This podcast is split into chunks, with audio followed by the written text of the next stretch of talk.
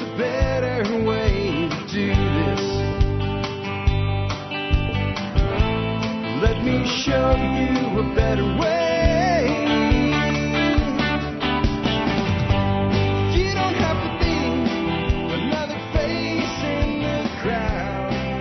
And we are live. Welcome, folks, to episode 3397 of the Survival Podcast. I'm going to have our special guest on in just a moment, Jay Carmichael, and we're going to be talking to him about something he calls shouldering the weight, basically giving back and uh, making service part of your life. This is a topic we have We've talked to other people that do stuff like this. I don't know if we ever really dug into it as an independent standalone subject. I think it's a it's a really important subject. There's a lot of things out there that need doing, and if we don't set the example, you know, we can end up in a place just because we're all going to be old and other things can happen where we're relying on our youth to uh, to help us out. If we haven't set that example, they're probably not going to do it. That's just one of the self-serving reasons that you might want to get involved with something like this. It's also incredibly rewarding, leads you to meet a lot of really amazing people, and uh, just brings a lot into your life. So we'll have Jay on in just a moment to talk about that. Before we do, I want to go ahead and remind you about our sponsors of the day. Sponsor of the day number one today is John Pugliano with the WealthSteading Podcast. Guys, John is one of us. Yes, he is a multi-millionaire money manager, but he's also a prepper. He's a ham radio operator. He's a gardener. He's a homesteader. He's all of it. And he's been part of our community since about 2010 when I first met him at a prepper convention in Salt Lake City, Utah, when he came up to me and said, Jack, I'm going to start a business as a financial advisor. And I know how you feel about that, but I'm going to handle things differently. And it was the beginning of a friendship uh, that's now more than a decade old. He's a great community member and he has a podcast. His podcast is called the WealthSteading Podcast, where you can learn to grow your wealth like you grow a garden. So check him out today and realize you are, again, dealing with a guy that is definitely part of the community and one of us, one of us. Next up today, K9Academy.us. You guys want to check out K9 Academy, run by Joel Riles. He's been on the show quite a few times. K9 Academy, you know, kind of the tagline there is train your dog. Let me give you a secret. It's really about training you. If you ask any professional dog trainer what the most difficult species he works with is, he won't say it's like a Shih Tzu or a Husky or whatever. He'll say a human because humans are the ones who really need the training. With K9 Academy, you can get the training to make your dog the perfect homestead dog and member of your family, a dog that protects your property but doesn't harm it. Uh, and it's going to all start out with the core obedience basics. You can take that course. You can also take a monthly course that keeps getting added to over time. There's an annual program. There's a club membership and an advanced club membership. Whatever you're looking for, we have it all. I recommend everybody at least take the basics course. Anything you do with your dog is going to come down to core basics. And even if you think you got that down, you probably don't. Let a guy who's been doing this his whole life basically teach you how to train your dog. With that, let's go ahead and get our special guest on the show. Again, our special guest today is Jay Carmichael, and he is going by a stage name uh, for his own reasons, whatever they may be. Jay, welcome to the Survival Podcast. Hey Jack, how's it going? It's great to be here. It's good, man. Um, you just got a little wonky on audio there, so hopefully that doesn't stay that way. Okay. Yeah, all of a sudden you're echoey. I don't know what happened. It was fine when we tested it. Um, we'll go forward, folks. Let us know if you're having problems in the live chat. Uh, let's start out, Jay. Uh, can you talk about your background? I know that your background is actually in music, and though that's not what we're really here to talk about today. How did you get into that? And uh, what was it like being a, a professional musician? Yeah, so I uh, started playing music when I was about 10 years old. Um, picked up the guitar first and then mandolin when I was about 15 or 16. Um, ended up going to Berklee College of Music for a couple of years. Um, studied mandolin and songwriting and a little bit of studio stuff while I was out there. And um, then kind of hit a point where it was like, my goodness, this school is very, very expensive, and I don't know what the heck I'm going to do with a music degree when I actually get out. Um, and so I I ended up actually on the advice of one of my instructors, he was just like, look, if what you want to do is write songs, uh, you can already write songs. Um, just go do that and, and just be a songwriter. Like you don't need to be here in order to do that. And so I ended up leaving. I, uh, got, well, I, I recorded a couple of independent albums and went out on the road with some kind of country punk, alternative punk rock bands that, that were sort of, sort of crossing the line between country and punk a little bit. Um, got, got to share the stage with guys like Lucero and Tumbledown and, um, actually was opened up a show one time for Turnpike Troubadours before they blew up. Um, and so did that for a number of years, basically from the time I was 17 to the time I was 27. Um, and then when I was 27, my first kid was born and I was just kind of like, oh my gosh, I need to get something of an adult job. Um, because music, as much as I love it, was never something that did a very great job of paying the bills. So, um, and I had also you know, I, I grew up in a military family and so service was always something that was sort of important to me. And so it was kind of in the back of my mind. It was like, well, maybe I should do something along those lines at some point. Um, and that's not what I ended up doing, but, um, yeah, so basically been a musician my entire life and it's still a big part of what I do. And, and I'm doing more of that now. I took about 10 years and did some other things and now I'm doing some more music. But is that mainly what drew you away from music is needing to provide for a family and get a real job, you know, cut your hair cut and get a real job? You know? Yeah. I mean, it, yeah, to a degree it, it was, it was, you know, when my, so when my dad was, uh, when him and my mom first got together and my mom was pregnant with my oldest sister, um, he went and signed up for the National Guard. And um, the funny story is my my mom wasn't very happy about it, and she actually ended up punching him and gave him a shiner. And so his his boot camp picture is is him with a nice shiner. Um, but uh, so yeah, when when when I had my daughter, um, it was it was just kind of like, yeah, I need to figure out how to go be an adult and so I went and signed up for wilderness EMT school and started there. And that, that eventually took me into some other things. I mean, you ended up in like emergency services and public safety. Is that kind of that entry point? And what was yeah, that? yeah. So, um, I started out, I went to Remote Medical International for EMT school and then went and worked for an ambulance company over on the Olympic Peninsula and it was a, it, over in Washington State, and um, it was a very very busy 911 system. And on top of doing the 911s, we were we were doing interfacility transports and mental health transports, and really we were transporting people all over the state. Um, you know, some days we'd be going from you know Forks, Washington, all the way down to Portland, and then getting back and running 911 calls all night. So um, that was that was sort of the the place where I started out, and then I went from there into doing some wildland fire, and then a few years later moved back to where I was born in Idaho, and um, worked for the corrections department here for a little while, and um, ultimately decided that that wasn't for me. I always kind of tell people I I don't really recommend it as a job or a housing unit. Um, if if you can stay away from prison, it's probably going to be better for your mental health. But uh, I, I did do that for a little while as well. So, um, yeah, you were. From what I read in your notes, you were mainly transporting prisoners or something like that. I, I would imagine that like it's a job that needs doing all of the stuff in a prison, but man, you talk about a service oriented job. I mean, it, it, it's probably not the best environment to be in, even if you're on the other side of things. Like I right. have a very good family friend, and he worked as a guard uh, in Tarrant County, but he only did that for a couple of years because he was trying to get into the sheriff's department as a deputy. Right.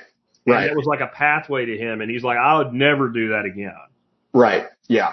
No, and and a lot of people do use it as a stepping stone, and I kind of used it. I I was interested in law enforcement, um, but when I got in there, you know, to like in one of my training days one day, I I I ended up kneeling down, and I I was actually complimented by the sergeant who was doing the training. He was he was just like, you know, you, you did a really good job of showing empathy there, but you at, at the same time, if you had been attacked, you, you were kneeling down and you were in a bad situation for that. Yeah. And, and it was just like, man, you know, all of the EMS stuff that I already had, um, I think sort of it, it lent me more towards a little bit of empathy and like wanting to help situations. Um, and, and that may have been a little bit of a, of a detriment to some of my stuff in, eh, you know, not that, not that my situational awareness is bad, but it, it just, it, it was one of those things. And, you know, in the, there were times in the prison system where I would deal with, you know, I, sometimes some of the bigger problems that I saw came from the officers more than the inmates. Mhm. Um, you know, we'd have somebody who's dealing with a medical problem and it's not necessarily an emergency, but it's like somebody's breaking out in hives, for example, and Which can quickly become an emergency. which can quickly become an emergency. And, and there were officers who would just be like, no, this guy's full of crap and let's just ignore it and, and hope that he goes away. And, you know, I was the guy getting on the phone with medical control and saying, Hey, um, can we get somebody over here and at least give him some Benadryl? And obviously the doctors in all of those situations were like, yeah, absolutely. We'll be down right away.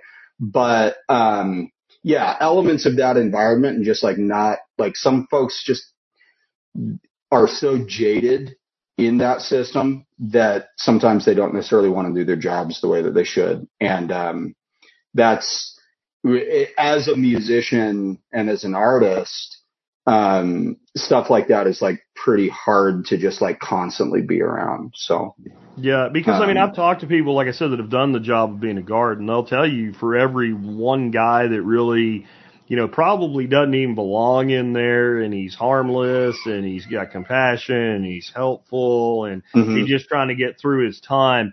There's two that are chameleons. oh yeah. act that way, Yeah. and they're they're looking to set up a vulnerability, whether it's in a guard, another staff member, another inmate. Like that is Yeah. an mo. And so, you know, probably after three or four times of ending up in a bad situation, those guys do get really jaded. And whether you like it or not, you should be able to understand it. Yeah, yeah, absolutely, absolutely.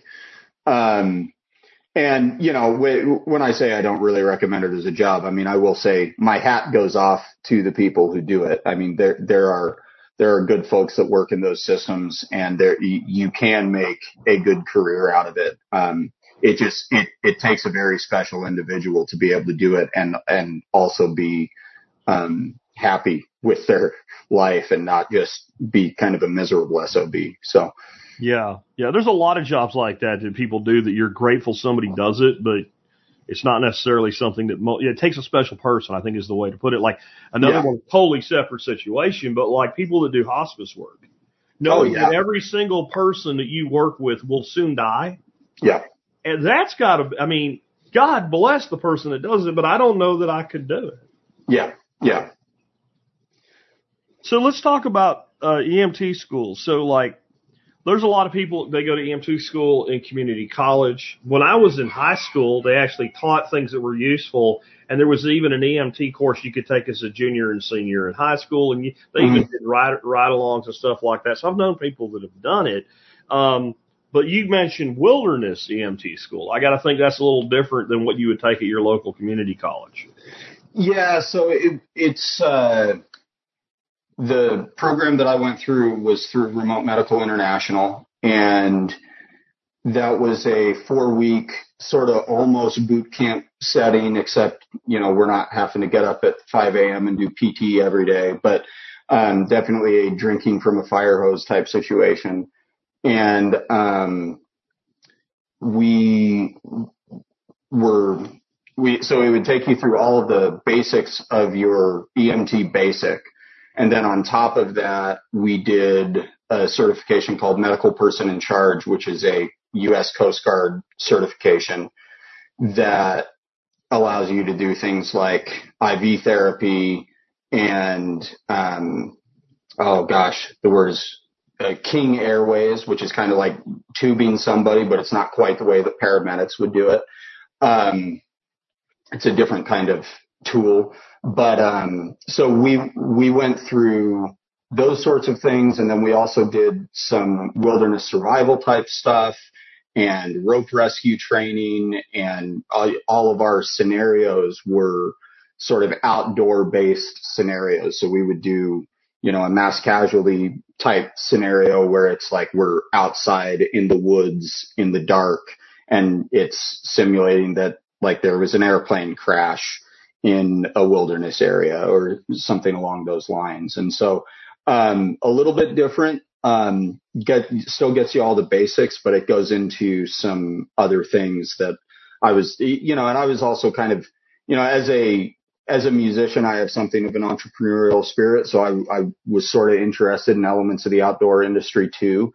And so that was part of what drew me to that as well. And then also wildland fire, just in wildland fire medical emergencies, you're, you're dealing with more austere environments. So. Yeah, definitely. And did you, once you had that certification, did you work in that specific niche for very long? Because I know you eventually moved to more of a typical EMS situation. Yeah, so I, a lot of folks end up um, getting their wilderness EMT, and a lot of folks that I've met who sort of go into the outdoor world don't end up using their medical training a lot. And so I kind of looked at it and said, well, I want to put some of the medical stuff into some actual practice. And the best way to do that was to, was to just go and work on an ambulance. Um, and so I, I actually went from wilderness EMT school to getting my fire certificate. And then I had two job opportunities and one was going to be with a wildland crew, but my son was about to be born. And so that was going to, it, it didn't seem like a good idea because I wanted to be around when he was born and, and the ambulance company offered me a job at the same time. And they were like, well, yeah, whenever your wife goes into labor, we'll cut you loose and you can go to the hospital. And so I, I ended up going straight to, um, working on an ambulance and, and didn't do much of the, uh, remote stuff until later when I was working with a hunting outfit over in, or a wing shooting outfit, I should say, over in the Teton area here in Idaho. Gotcha. Gotcha. Do you have any like stories about that? I mean, one of my friends, my guy that was my bee mentor until I gave up bees, is a paramedic, and he's told mm-hmm. me pretty crazy shit that's gone down on uh, some of the calls. It's it's uh, you know, they used to have a tagline for the army. It's not just a job. It, it was at the Navy. One of them was, "It's not just a job; it's an adventure." Right. It, it sounds to me like working EMS is like that tagline. Maybe should go there. I mean, yeah. I so first, one of the things that I liked about it and still like about it is that it's you every day is different. You know, one day you could be going on a call where somebody's trapped underneath a car. Another day you could be going on a call where you're doing CPR and other days you may not go on hardly any calls at all, right? It, so you, you get to work and not every day is going to be the same. And it's, it, to the point where it's almost a cliche when people in the fire service and the EMS service talk about it. It's just like every day is different um, in terms of uh, stories, um, when, when I worked for the ambulance company over in Washington State, we did. I, I mentioned we did a lot of mental health transports. We had a guy who he either had a concussion or he was showing early signs of schizophrenia, and um, we got on scene and law enforcement was very concerned about this guy, but not concerned enough that they wanted to transport him. Um, and we ran into that a lot where it was like, well, maybe this is something that the sheriff department should just take over. But oftentimes they would, like half the time they would be like, yeah, we'll follow you to the hospital, but we don't want to take the patient. Right. So we get this guy in the back of the rig and he's, uh, he's, he's just behaving really weird. Like he had, he had tried to attack somebody and, um, but, and we didn't know what was going on. Like I, he had apparently been hit in the head with a baseball bat the week before. And, but he was also right on this edge of the line where like schizophrenia signs start to show and, and he had apparently had some of this odd behavior for a while and he was, he was talking about all sorts of crazy, like, I mean, and I'm something of a conspiracy theorist sometimes. And he would like what he was saying was like way out there even for me. Right. So I'm, I'm just like something is weird. And, um, he gets in the back of the rig and the cops hadn't patted him down. Turns out that he had a knife and a lighter on him in the back of the rig. And so it's just like, okay, well, let's get rid of these. Right. And he didn't want to sit on the stretcher and the cops were like, no, he's got to sit on the stretcher. And I'm like, actually, he doesn't. He can, he can just sit in the chair if he'd rather do that. Like, let's try and make him comfortable and, and not turn this into a situation that needs to get weird. Anyway, so I kind of get him calmed down and, um, we're going to leave. Like the second that the ambulance is pulling out of the driveway, he just kind of gives me this ominous look and he's like, I, I'm I, I'm actually I've got my iPad out. I'm about to start writing my report, and he gives me this look, and he's like, "The rules are about to change," and I'm just like, "Oh." I have no idea what you mean by that. And um, so I set my iPad down. I'm like, I'm going to do my report later uh, because this guy could could be losing it, and maybe he's going to try and pull something in route. And luckily he didn't. He just went into more crazy conspiracy talk the rest of the way. But it was it was just one of those situations where it's just like, okay, I've I've got to absolutely be maintaining my situational awareness. Um, and uh, yeah, later when you know, again, I was trying to give him some level of autonomy, tried to let him sign for himself rather than having the charge nurse sign for him at the ER. And when I did that, he tried to steal the iPad from me and um, we had to get security involved in order to get that back. And and so you know, and I mean, it's not that crazy of a story, but the the thing the thing with EMS, you know, there's there's you, you go through the training and there's always a lot of talk about scene safety, right? And and people will be like that, you know, you get onto a scene, you got to make sure there's no fire, no wire, no gas, no glass, no guns, right?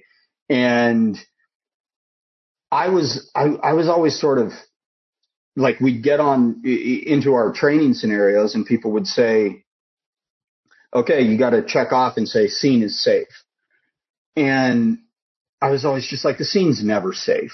You can never guarantee that the scene is safe. Like there could be a gun in a drawer that you don't know about. There could be, there, there's always something that could be going on that you're unaware of. And, um, you know, another story. This is actually kind of recent, but um, we were there had been a house fire, and and part of the reason I use a stage name is because I do like to talk about some of these things, but I also have to be careful about privacy, and and I, I want to be careful about um, the service that I work for, and not to be sharing too much. But there had been a relatively major house fire in our area that had spread to multiple buildings and everybody had been working for the last eight hours or so putting that out. We get back to the station and I'm unloading my truck with some gear that I had taken over there and literally walking out of the bushes next to the station, this woman just comes up to me and she's crying and she looks like she's been beat up and she's like, somebody's going to kill my baby. and I'm sitting there and I'm just like, wait, what's going on? It's it, it's it's just like we just went from a fire and everybody's just like ready to go home, and here we've got this woman that just shows up out of nowhere saying that somebody's about to harm her child, right? And so, you know, at that point, I take her to our chief and, um, I go to my truck and get my nine millimeter out because I'm not entirely sure where this guy is or what's going on. And our, uh, our chief actually asks one of the captains, he's like, Hey, are you armed? And I turn to the chief. I'm like, he may not be, but I am. Um, and so we ended up locking the fire station down for like four hours waiting for law enforcement because we live where I live now is a very rural area and the sheriff deputies can be, you know, an hour to 45 minutes or so away at any given time. And so it took a long time for them to get there. And then they didn't, the, the thing that actually kind of kills me about this situation, and we may talk more about this later in terms of like lessons, but, um, the, the sheriff never ended up making contact with the subject. Um, the baby was in the house and they said, well, we saw him giving it a bottle. And so we decided that there was no threat. Well, the woman had been battered and when she, when I was interviewing her, it seemed like something was definitely wrong. And, and to my mind, somebody should have at least been knocking on the door and seeing what the heck was going on. Um, but they never even ended up making contact with the guy. And that guy is actually now awaiting trial for allegedly having killed somebody else. So, um, you know, and that's a rural town here in Idaho. Um, so anyway, those, those, those are a couple of stories. I mean, I've had, you know, I've been on calls where people have made it. I've been on calls where people haven't made it. We've, you know, we've got a lot of river rafting up here. We lose people in the river. Seems like every single year we lose a few people who are kayaking or paddleboarding or something along those lines. And it's just like, you know, one minute they're there having a nice Saturday afternoon and the next minute they're gone. Um, and, uh, yeah, so, um, we've, you know, and they, at some point we can maybe talk a little bit about some COVID stuff too, but we, are uh, we ended up losing one of our mentors to COVID during kind of the height of it in 2021. And if you want to talk about masks at all, I'll tell you this guy used all of the precautions.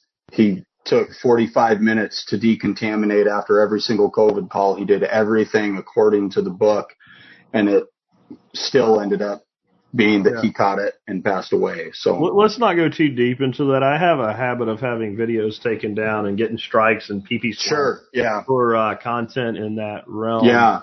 Yeah. Um, it, it just it's the YouTube thing. I mean, I have to say this at this point for Apple Podcasts and Spotify and all the podcast platforms. I Mhm. have never, no matter how deep down the rabbit hole I went with any subject, not just COVIDs, ever had a podcast removed from one of those platforms. Wow. I have had multiple. Vi- I've never even had one taken off Facebook. Um, Mhm. Not a podcast one anyway, but I've sure had them happen on YouTube. And, and Yeah. I've had YouTube freaking pull up a podcast that was a year and a half old and give me a strike for it and take it down and, and deny me the ability to communicate on YouTube for two weeks. And the video Yeah. a year and a half old. So let's. It ain't that I don't Yeah. care. It's just that No, we no, no. of talk about it. Yeah. Without you know digging into it. But yeah, I agree. I mean that stuff never worked, no matter what they said. It's Right. a respiratory illness. You have enough medical background to know that. I'd kind of like to talk about some of the important lessons that you learned working for EMS, fire, corrections, etc. for preppers because we have an Mhm. audience primarily of at least at some level preppers, and I think it. There's probably a lot with just preparedness in general. But there's also probably kind of a look behind the scenes of what can and does go wrong. Right. Um, I mean, I I would say that I mean, and I've heard you talk about this on a few of your shows. I mean, I've, I've been a long time listener, um, but I didn't quite realize exactly how true it was until I had been doing some of this for a few years. Um, your your emergency response systems in I, I don't care what county it is that you live in um, are not are likely not as robust as you may think that they are. Um, it does not take a whole heck of a lot for a system to become overwhelmed. Uh, the system that I worked at in Washington State was very robust. They had a lot of medics. We had a lot of EMTs and there were still numerous times where it was like, Oh, wow, we don't have a paramedic available in this county, like at all. Right. And, if, And, and uh, if- you really take that in. A paramedic. yeah, Right? yeah, exactly. A single paramedic, singular. Right. Yeah. Um, let alone multiple. And so it, it really does not take a whole heck of a lot to just overwhelm some of these systems. And that, that's sort of the thing that really, you know, like I've always got a med kit in my truck. I've always got some things on me and handy, um, for that reason. Um, and, and I know that a lot of people in the prepping community kind of understand this and take notions of that to heart, but there's, there, I, I feel like even in, in prepper communities or even in, in some of these states, like red states, um, where you've got a lot more people who in their minds, they're a little bit more self-sufficient and more prepared for if things go wrong. There's still sort of a level of complacency of like, well, you know, but an active shooter situation isn't necessarily going to happen here, right? And it's like, but then something happens in Uvalde, Texas, and the whole thing goes totally sideways, right? And it's like, no, I mean, really, this sort of stuff can happen anywhere. And, and if one thing like that happens, you've got one sort of mass casualty incident, all of your resources are going to be probably there, which means if something else happens, you've got to pile up on the highway. You're going to be lucky if you've got half of the resources that are able to divert and go over there. And if they're not able to do that, then they're going to be coming from the next county over, right? And, and that response time is going to be slow. So, um, Yeah. Yeah, and I think like one of the things people need to get in their head too is, well, you know, we're not gonna have a mass shooting here or something. Okay, fine. You know, let's say you don't. You probably Mhm. won't. Okay, it Right. doesn't matter why you have a severed artery right. or Exactly. someone you care about or someone you just see on the side of the road has a severed artery. Um, Right. I had one guy write in about using QuikClot for someone Mm-hmm. that was dumpster diving, and the thing came down, and I mean, he probably head injury usually severe or superficial, but it, Yeah. it, it is the case that something can go wrong. Huge gash in his head, bleeding profusely. Um, because when people say they're prepared, I'm like, do you have a way to deal with severe bleeds on Right. you right now? Right. Then you're not Right. prepared. Right. You're yeah, not. absolutely. Absolutely. I mean, it's the, one of the number one causes of death outside of like disease and stuff is, you know, exsanguination, bleeding to death. Yeah. Well, and, and one, one thing along those lines too is, I mean, and you talk about it a lot and a lot of people in this community talk about it, but just training, um, you know, and I don't care if it's going and doing one of Tim Kennedy's courses or, yeah, I, I would say do something more than basic first aid. Um, if, if I was going to recommend something, I would say do something like wilderness first responder as like a minimum, which is a, a fairly easy course to get through, um, or wilderness first aid, um, because those courses are different from your your basic first aid classes in that it's giving you tools and sort of a mindset for if things go wrong and you don't have resources readily available. So you don't necessarily have the perfect med kit or, or the biggest med kit, right? Whereas a first aid course or even an EMT course, there's this assumption that you have a fair amount of equipment with you. But when you're dealing with an emergency wilderness environment, um, you may not necessarily have all of those tools. So like if, if you're going to get training, um, that, that's actually a place that I would, I would recommend going is doing something in the wilderness first aid or wilderness first responder lines. Yeah, because you just don't always have what you need. And sometimes Right. you know how to improvise. Like, would I rather have a, a, a proper tourniquet or a torn piece of material off a pair of jeans? Well, I'd rather have a proper Right. tourniquet. But I'd rather Right. the dude or myself not bleed to death. Right. Right? That, that's Yeah. number two, right? Like, use the best tool for the job. And then two, keep the person from dying. Right. Right? Like, yeah. You know, and I, I think there is also something to peeling back that layer of false faith, I guess is the word for it, this belief Yeah. that, well, I'll dial 911 and yeah. And even if everything goes perfect, I mean, around here, a good 911 response time to somebody's at your front door is between nine and 20 minutes. That's if everything Right. goes right, you know. If it's something for the sheriff and he's down the road, he might be here in 30 seconds, right? The deputies are Mhm. kind of patrolling, but I mean, we had like a fire happen because some dumbasses a few years ago were driving down the road shooting Roman candles out of a window in the middle of a drought on 4th of July weekend. Well, Right. it just so happened that my nephew was leaving our place as this happened. And had we not like started stringing garden hoses together and shit, my neighbor's whole freaking field and probably house would have burned down. Right. Right. So we're like blocking traffic and stretching the hose across the street and putting Yep. it out. When the fire department got there, we kind of did the math and said that blaze would be at least to their door Right. it- by the time so that's an example of they were out and about because this was going on. That was Mhm. probably as fast as you're going to see a fire truck where I live. Mhm. And it was not fast enough had we not been prepared to do something about it. Right. Yeah. Yeah. And, you know, we're, you know, you, you've got places in the West, especially where you're kind of in what we call the wildland urban interface. And, um, there's, it, it can take no time for a grass fire to blow up.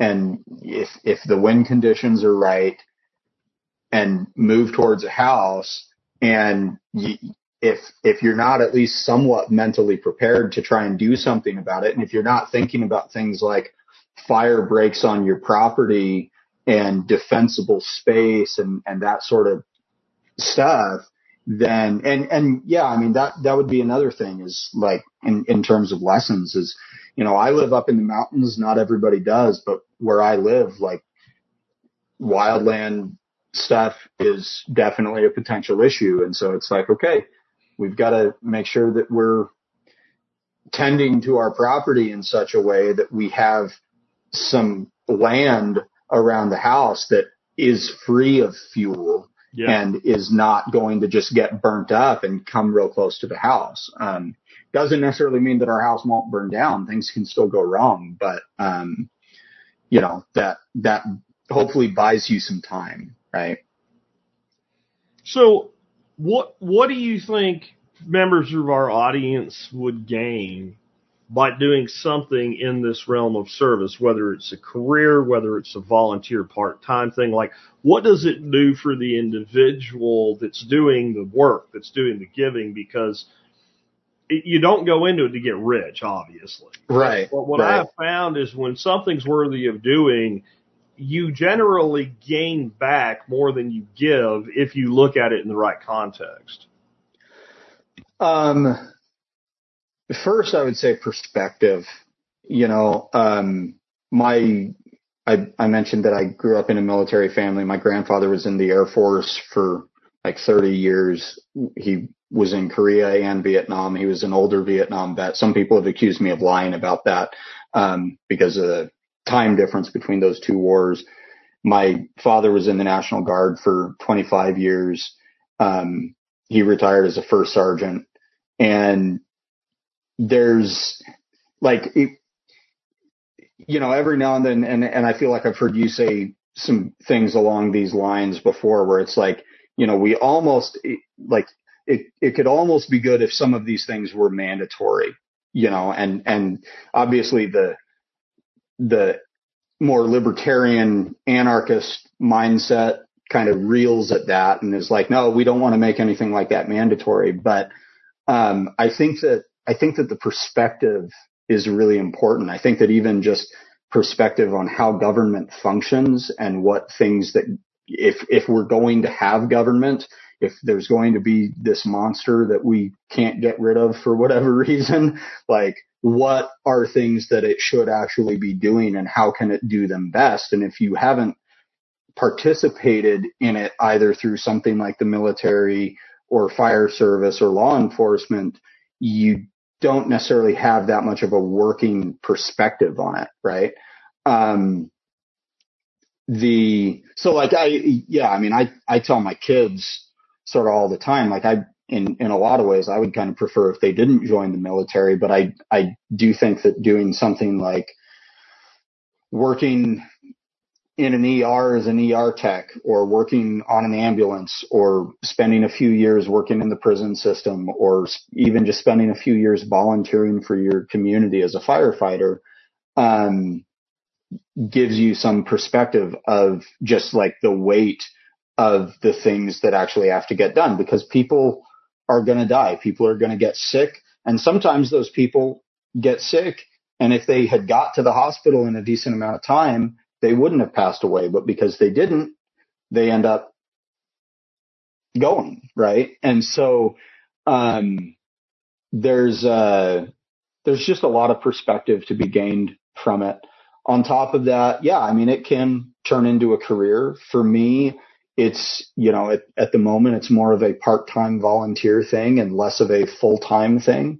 Um, Jay, real quick, just keep going. I'm gonna get up for a minute. I'm gonna make sure the pool man doesn't get eaten by a dog.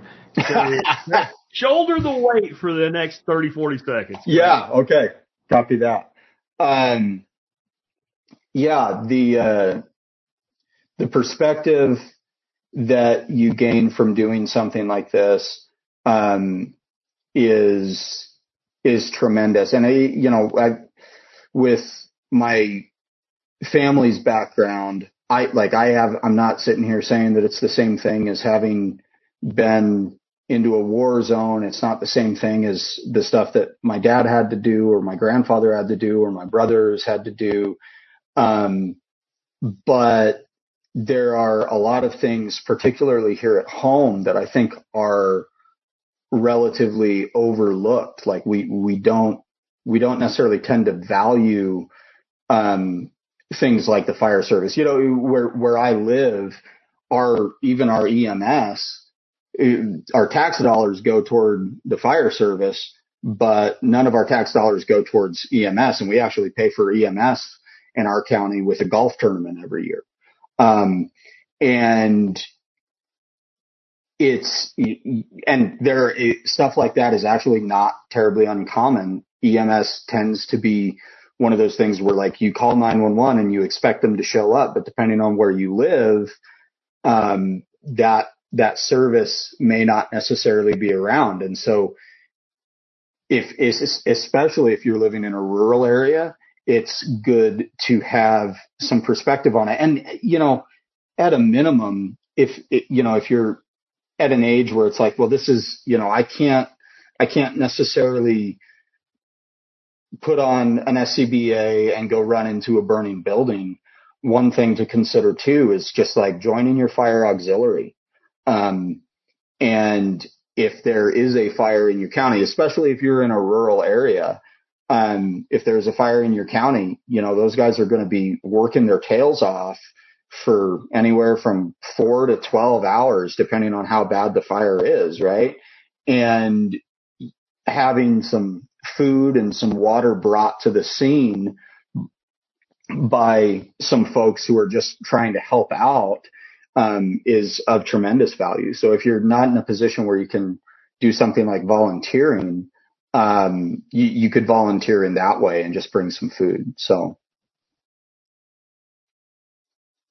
Yeah, definitely. Um, and then in all this, you ended up like you're like me. You've done a whole shitload of things, right? Yeah. I think that's a good way to live. one of the professions you ended up in was you ended up being a professional gun dog handler. Yeah. Can, can you talk about how, how do you go from all of this to like that and, and what does that entail? How does somebody, where does somebody go to professional do, dog handler college? Right. Uh, um, I definitely didn't go to college for it. So I've, I've been, uh, working with dogs sort of amateurly since I was a kid. I've always loved duck hunting and pheasant hunting and all of those sorts of things. And, you know, I, as a musician, I mentioned earlier, like I've got a little bit of an entrepreneurial spirit and I was sitting there one day, like it had gotten done with a week worth of shifts and I was just like, my goodness, like I'm so fried. Like I wonder if I could work for myself a little bit. And I had a couple of pretty good hunting dogs that I had trained myself and I ended up seeing an ad on Facebook for a company that does European style wing shooting. And I sent them an email and just said, you know, I might be interested in working with you guys and went out and met them and showed them that my dogs could retrieve and basically spent the next three seasons um, sitting behind a bunch of people paying a bunch of money to shoot pheasants and chukar, um, while my dogs got to pick up the birds right? And so there there was a team of about six to eight of us every day. And we'd have nine shooters. So it's it's called driven shooting. So we'd have nine shooters out in front of us or eight shooters out in front of us and we'd be behind them and the birds are flying out over us in a canyon and everybody's taking these shots and I'm just sending my dogs on retrieves as they mark them. Um, and then, you know, we do that for, you know, starting at eight in the morning and get done at about six every night. And, um, it was, it, you know, it, it's funny because the, a few, a few months ago you had Joel Riles on and he was talking about following your passion and it, it, it is something that like hunting has always been something that I'm passionate about and have always loved doing but there and and I run into this with music too like anytime you take something that you love and you turn it into your job there can be some elements of it that like elements of the fire might die a little bit sometimes um but yeah I did that for three seasons and a little bit this season as well. So this, this would be my fourth. Um, and I'm sort of at a point with it now where I'm like, man, I kind of almost want to do more hunting for myself because it does take, it takes up a lot of your hunting season. You know, you're, you're doing it in September and October and that's, that's when you want to be chasing bucks and, and getting out after your own birds. Um, but I did at least manage to shoot a whitetail the other day Okay. and cool. um, it was so it it hasn't totally eaten into it, but yeah, that's uh, that's a thing that I've done a little bit too, and the the wilderness EMS stuff helped with that. I mean, every now and then we would have some. I, I mean, we actually did have one person nearly get shot. She actually ended up only being hit with the wad, but she ended up with a concussion after being hit with a wad by a client. That's client. wild to be hit Yeah. hard enough with a wad and yet not by any shot. That's, Well, that's yeah. crazy. Well, part of it is they you usually use see that wad kind of falling and that's right behind Right. your pattern, right? right. Yeah. Well, no, and I've been hit too. One time somebody, one time somebody turned around and took a shot right over my head, and I felt the wad in my chest, and I was just kind of like, uh, like it because it, was a little nerve wracking. But they use uh where we work, they use fiber wads instead of plastic wads, so they're a little bit heavier. And so I think that that played a component in how she got hit. But, um, yeah, it, you know, the, it, it was like, I turn around and one of my coworkers is just like, she's been hit. And I'm like, you mean like shot hit or like, I, I don't see any blood. Like what's going on? And, but Yeah. like this, this girl's sitting there and she's bawling. Like she's not faking it. Yeah. Um, and, uh, yeah, so you know there there were there were a few times, and then obviously you know every now and then there's somebody who has an unruly dog or something, and somebody gets bit and that sort of stuff, and and a lot of our clients were a little bit older, and so we had AEDs and all of the trucks and that sort of thing as well, just in case somebody ended up having a heart attack in the field. Luckily, it never happened, but we, you know, we had to have an emergency plan for that sort Yeah. of thing. If something like that happens, where's the helicopter going to come in? That, Yeah. all that sort of stuff. Yeah. So, because it does happen. You know, you get Yeah. this guy who's a desk jockey, he's in his sixties. He gets Yeah. out hunting, even though it's just kind of walking in the park, and right. done it in a while. Got off an airplane maybe because he flew in, dehydrated, kaplunk. It, Yeah. Yeah. it could be dehydration. It could be a heart attack. It could be a stroke. Any kind of a medical emergency. And Right. you're not exactly across the street from an ER. You've got to have Right. like that. That's why there's always, you know, on military planes, there's always, they call them a flight surgeon. It's kind of a Yep. general practitioner surgeon hybrid because if somebody in the plane has a heart attack and it happens again, then you, Yep. you got, I don't care how quick you divert, you got a problem. Yep. You know, Absolutely. And I think, I think this is why I always tell people do not build your bug out bag for going into the wilderness and pretending to play with Red Dawn. However, going into the wilderness with a few extra things like a tent is a great way to Mhm. test your bug out bag because it will not be easy jump in the car and run a 7-Eleven and pick up more batteries or something like that. So it makes not only does it when something isn't there and you wish it was kind of highlight that, it also just makes you think.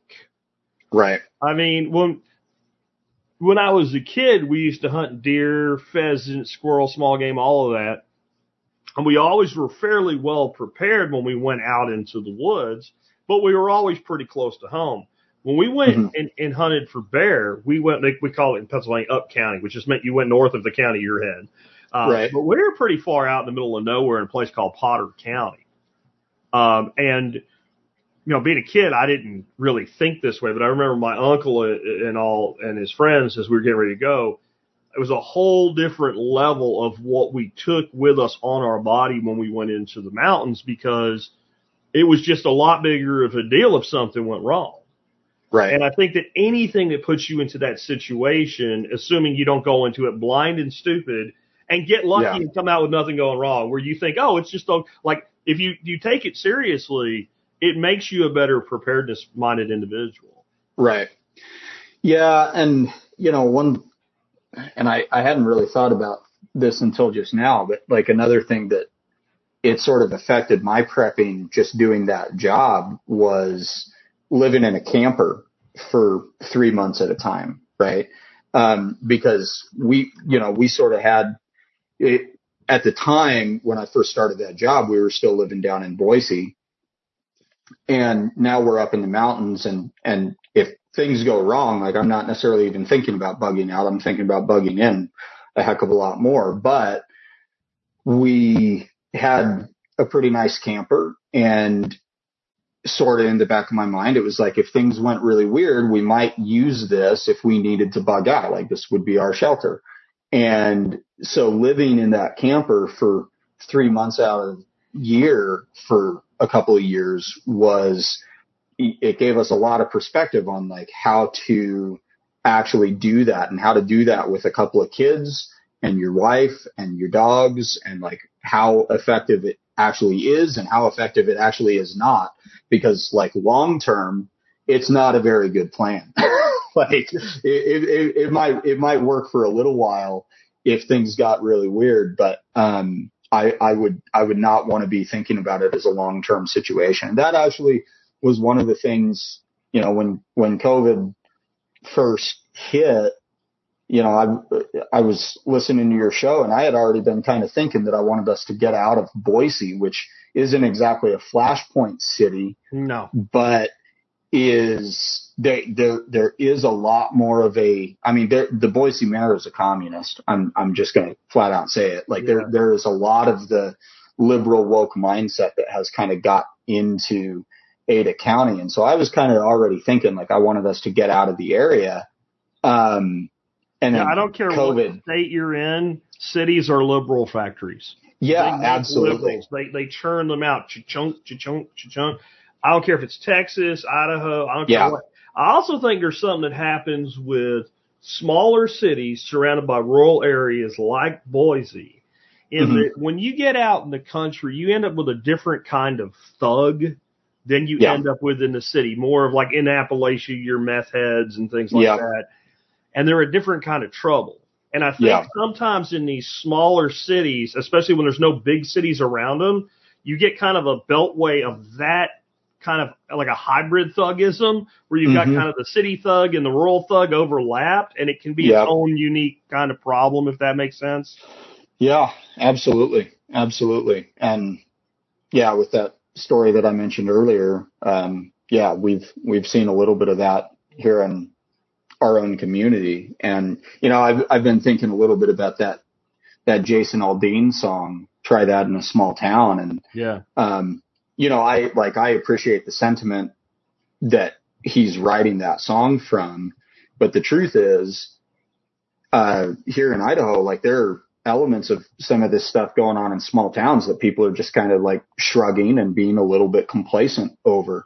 Yeah. And, um, you know, so I like elements of, of sort of the woke mind virus are, I think, affecting everywhere. And I think part of it's the internet, but, um, I think that you try know- that in a small town thing is like like so many things. It depends. What small town? right. Yeah. What Yeah. situation? Right? Yeah. Is it a small town that's thriving and healthy, or is Yeah. it like so many of our small towns in America in decline? Right. When any group of society starts to go into decline, all the problems with it come out. In the cities, the problem is like you said with the woke mind virus. Now you've got the the problems coming out, and instead of like, oh, look at the cockroach, smash it, then you got this Mhm. whole group of people like protecting the cockroach Right. right? Like that, that Right. they, you know, it's, it's some of these people right now that are out protesting for Palestine, free Palestine, like queers for Palestine. I got nothing against somebody being gay, but that Sure. person might as well be holding up a sign that says chickens for KFC, Right. Absolutely. right? Like you don't understand at all what you're asking for. yeah.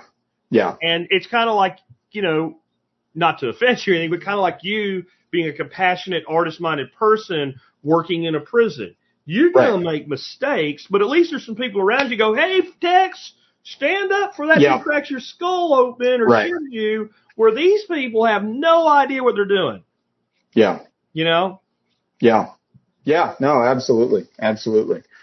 Um, and it's, you know, it's, it's one of those things where just as, I don't know, the, the last three years have just, it, it seems like every year there's something, you know, one, one year it's COVID, the next year it's vaccines, the next year it's Ukraine. And now here we're sitting here having to sort out what to think and what to believe and what information to parse through when it comes to Israel.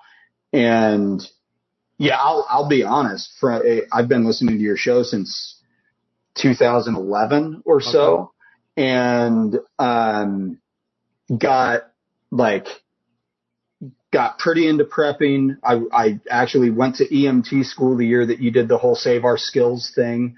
That, that, that was, my daughter was born and I was like, you know what? I'm going to acquire a skill. And so I went to EMT school and that was, that was part of like my response to that.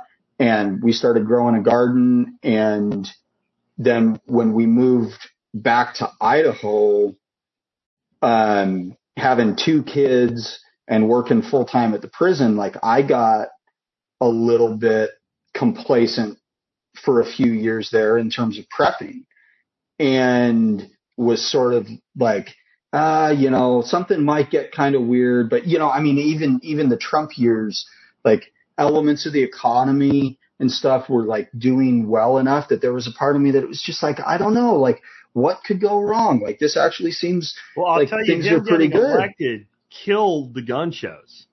sure. When Obama right. was president, we have huge gun shows in Texas. I mean, like two, three acres under a roof of guns. And Yeah. when he went to a gun show during the Obama administration, there were signs up, buy this Barrett before Obama gets it. And it Right. was like a, a state fair feeling. Like you could feel Yeah. energy, and it was you had to like w- wind your way through. Me and a buddy went to one in January the year the first year of the Trump administration. It Mhm. was like a funeral. It was like a funeral. Like, oh, it's okay now. The orange man's here. Guns forever. And like Right. all the urgency and all the excitement was just gone.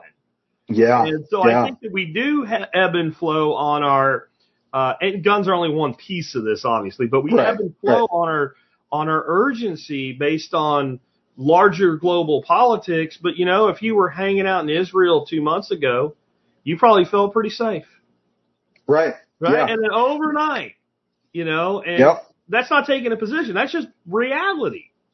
That's Yeah, just, no. Things turn on a dime from safe to dangerous.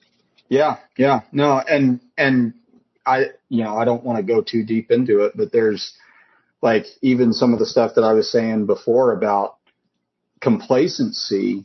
Um, I, I've heard a lot of theories and a lot of speculation about, you know, they maybe let this happen, uh, akin to what some folks think about like 9/11 and that sort of thing. Um, and kind of leaving that aside for a minute, there is a part of me that it's like, gosh, these I mean, they came from air, land, and sea. I don't Yeah. think anybody necessarily saw the paraglider thing coming. Um, I, I would, I would imagine that some level of complacency was a part of how that thing went as wrong as it did. Yeah, and far Um, as like the let it happen or made it happen or whatever in any of these situations, when you're there on the street and you're the one getting shot at or it has Yes. a building falling on you or whatever it is, it doesn't matter at that point. Yeah. Not Yeah. dying, staying alive and helping the people that are left and right of you, that's it. You can we can talk about that later. Right. You know, I think Right. there's a difference in well, how'd this really happen and oh shit, it's happening around me right now. Right. Absolutely. And, and yeah, there's, you know, I don't want to sit here and say that something like that is going to happen here in the U.S. or, or whatever. I'm not going to like I'll make conspiratorial, but I, I mean, I it think, will. it might not look like that, I- but some shit Right.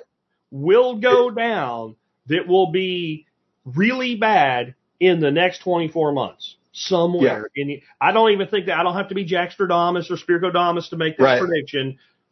That is just look back in time and you will see that every so often some like Yeah. if you were hanging out in Kenosha, Wisconsin before that whole thing with Kyle Rittenhouse and those riots took place there, I've been to Kenosha many years ago. Kind of like Yeah. a small town city, like we were talking about earlier. You know, there's places you don't want to walk or whatever, but overall you're feeling pretty good. Next thing you know, freaking buildings are on fire.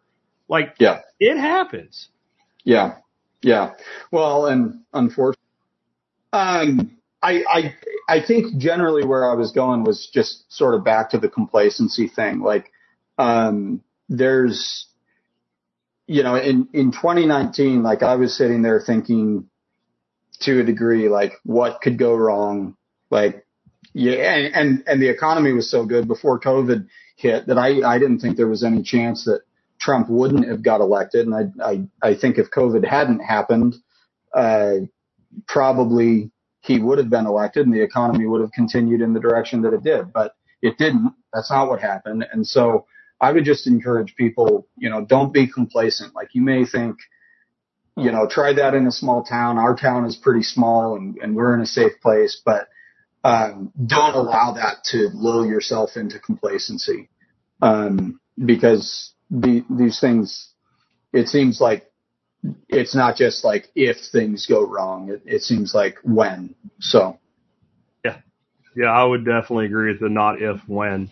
I've, I've said that over and over again, right down to you dying because we're, we're Yeah. all in, you know, we all have a terminal illness called life. I had a guy, I recently said that in an episode and dude chopped up in the comments and said, life's not a terminal dil- disease. It's not an illness. And he went on this soliloquy about how life is, you know, whatever. I said, tell me one person that got out of it alive. right. So I'm a big believer in the fatalism of it's not if, but when. You know, we had in the title of this called "Shouldering the Weight." That's what was on your uh, your Mhm. application to be on the show. Maybe I should have started with this, but as we're about to wrap up, what does that actually mean to you? Shouldering the weight. I, I love that terminology. Um, you know, to me, it means at, at least taking part of your life, even if it's not full time, um, and spending some time, whether it's in service to your country or service to your state or service to your community. Um, you know, personally, I'm I'm pretty big on on service to your local community. I think that that is something that's sort of undervalued and something that we tend to think not less of, but we we think of it less, right? Um, I I I think that setting that example for our kids is hugely important, whether we end up in some sort of a anarchist type situation someday, or or if if we continue having elements of the monster government putting its boot on our necks here and there. I I think that there is something important to understanding like what it actually takes to hold up your community. And I think that there are certain jobs, you know, and it's, it's, it doesn't have to be fire or corrections or anything like that. I mean, it, it, to, to a degree, just like power workers and garbage truck drivers and, and people who are, um, working in, you know, I always tell my kids, like, go work in a hospital, go work on an ambulance, put put on a pair of fire boots in some way, whether it's on an aircraft carrier or on a hotshot crew. Um, do do something that gives you that perspective on lifting up the weight of our existence on this planet and helps your neighbors and helps your community. So that's ultimately that's that's what it means to me and teaching our kids the importance of that now after all of this work you've also decided that uh, you're going to take some time off and make a new record and go back to your musical roots what led to that and can you tell us anything about it? Well so a few years ago i had an opportunity to produce an album for a friend of mine uh, stephanie level um, she she does children's music and is a music therapist.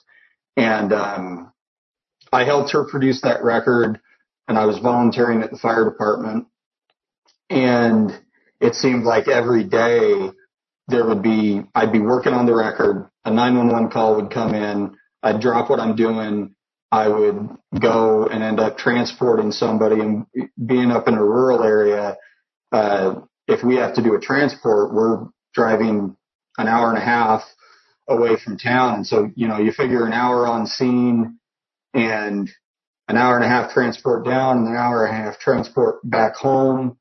And then you're cleaning up your rig and putting everything back together once you get to the station. And next thing you know, the day is, the day is mostly gone. And, um, I, I just sort of hit a point where while I was working on that product and thinking about trying to put my next album together that it was like if if I'm going to do this I need to I I need to like buckle down and focus on it and it alone for a while. And so currently I'm I'm on inactive status with the fire department. I'm I am going to be going back um but currently I'm I'm trying to get this next record done and and focusing on recording music again. So.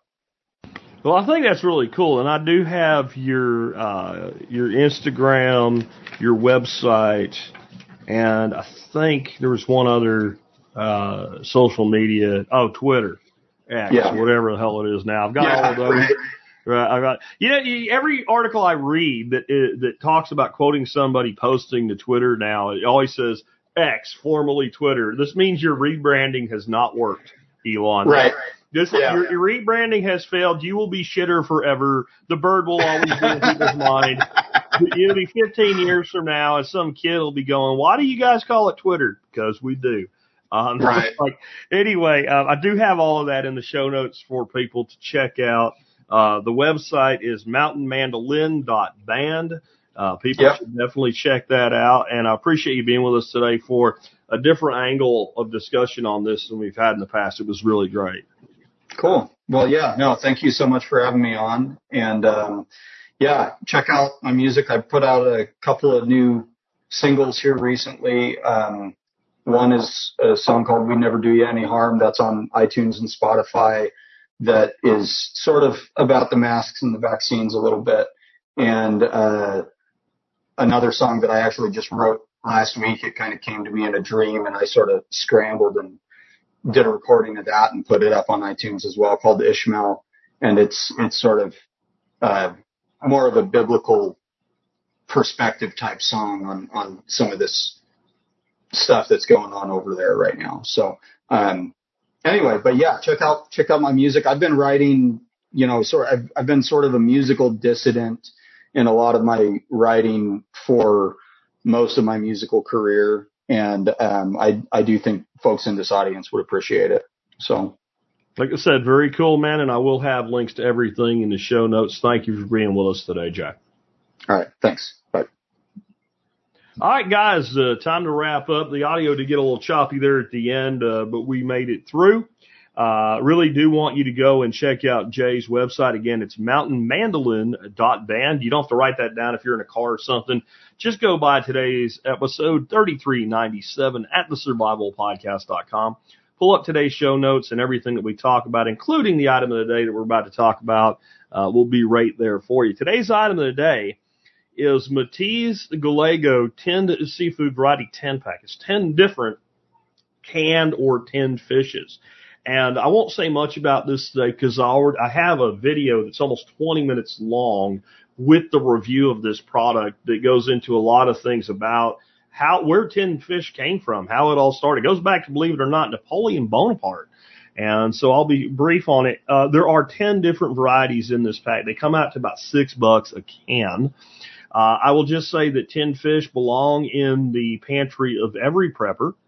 Uh, because what you have is a storage uh, component that is protein and fat, both of which are difficult and tend to be expensive to store as preppers. They are also not limited to the 99 cent seed oil infused garbage low end crap at the bottom shelf at a Dollar General store that people think of when they think of sardines and mackerel and uh, mussels and oysters and stuff like that. There's some really amazing stuff. Matiz is in Spain. Uh, all their seafood is harvested in Spain. Their olive oil is Spanish olive oil. It's top end. In Europe, in particular, Spain, Portugal, Germany, Italy, etc., uh, tinned seafood is not looked at the way that it is in the United States. It's considered gourmet because these are top quality uh, fish that are generally canned within hours of being harvested. There's a lot of variety in this uh, including the octopus, which if you've never tried it, this would be a good way to. because you're only one can out of the 10 is there. Uh, anyway, I go through a lot of it, uh, in the video that goes in part of the review. But let me just say a couple things that are in this pack that are among my favorites are one at the bottom there, you see the wild sardines with a little pepper on it. If you can't read that in the screen, it says with piri piri peppers in olive oil. This is, if you like spicy, this is money. I don't think they're that hot. My grandson thought his face was going to explode. So, you know, that's again, you can try one and done and, and decide if you want to order more, but that's why I think this is good. Another one, wild cockles also there at the bottom. Cockles are like a little clam. Compared to most of the clams that you'll try, they're really sweet and tender. They're good on a toothpick right out of the can or a bunch of different ways. Again, I give a bunch of different serving uh, suggestions. Also in the write up today, there are two books. They're available both in hard copy and Kindle format. One is called Tin to Table by Anna Hezel, and the other is called The Magic of Tin Fish by Chris McDade. They're both great. I would say the second one by Chris McDade, The Magic of Tin Fish, is a little bit better of a book overall. It gives a lot of things you can do with the tin fish. It also gives you a lot of things that you can do with stuff that goes with the tin fish, like fried capers and all kinds of cool stuff that you can make that would go with other things uh, that would maximize your prepper pantry and would maximize your garden produce. So definitely consider checking these out again. This is a longer than typical post. I give a lot of examples of how to use the stuff. And I think this is something as a prepper that you need to be aware of. Again, this goes back, it has its, its whole origin in the concept of preparedness, kind of from what we're talking about today. Like when you were in an army marching into no man's land back in the 18, early 1800s, you didn't know where your next meal was going to come from. You had to pillage whatever you were going to get. And you, if you're going to war with a country, you might find out there wasn't nothing left to pillage when you got there. being able to take something small like that, provide it to your soldiers and get them out to battle and back and keep them fed, an army marches on its stomach in the words of Napoleon himself. And uh, so we can learn from that historical concept and bring that into our modern kitchens. And remember, you can find that and everything I've ever reviewed at tspaz.com, T-S-P-A-Z, tspaz.com. And no matter what you buy while you're there, you help support the show and the work that we do. With that, I will sign off tomorrow. I think will be an expert council Q&A. Depends on when Chris from the Ron Paul team gets his audio over to me. If he gets it to me soon, it will definitely be an expert council show tomorrow. I think Friday will be out uh, on the four day work week. The Friday flashbacks are coming, but probably not this week. I've done the legwork on them, but I haven't gotten them all completely templatized and ready to go. Uh, next week, then we do have TSP 23 workshop. That means rewinds all week, but they will be badass, awesome rewinds. You can count on that. And then We'll be back in a couple weeks of regularly scheduled programming for real this time until we come up to our break for Thanksgiving as we head into the holidays. Take care, guys. I'll catch you tomorrow. Are they gonna bail you out or just run you around?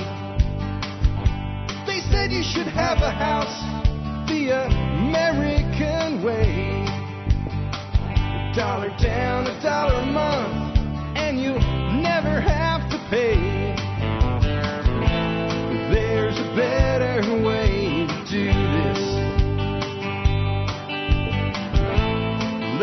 show you a better way.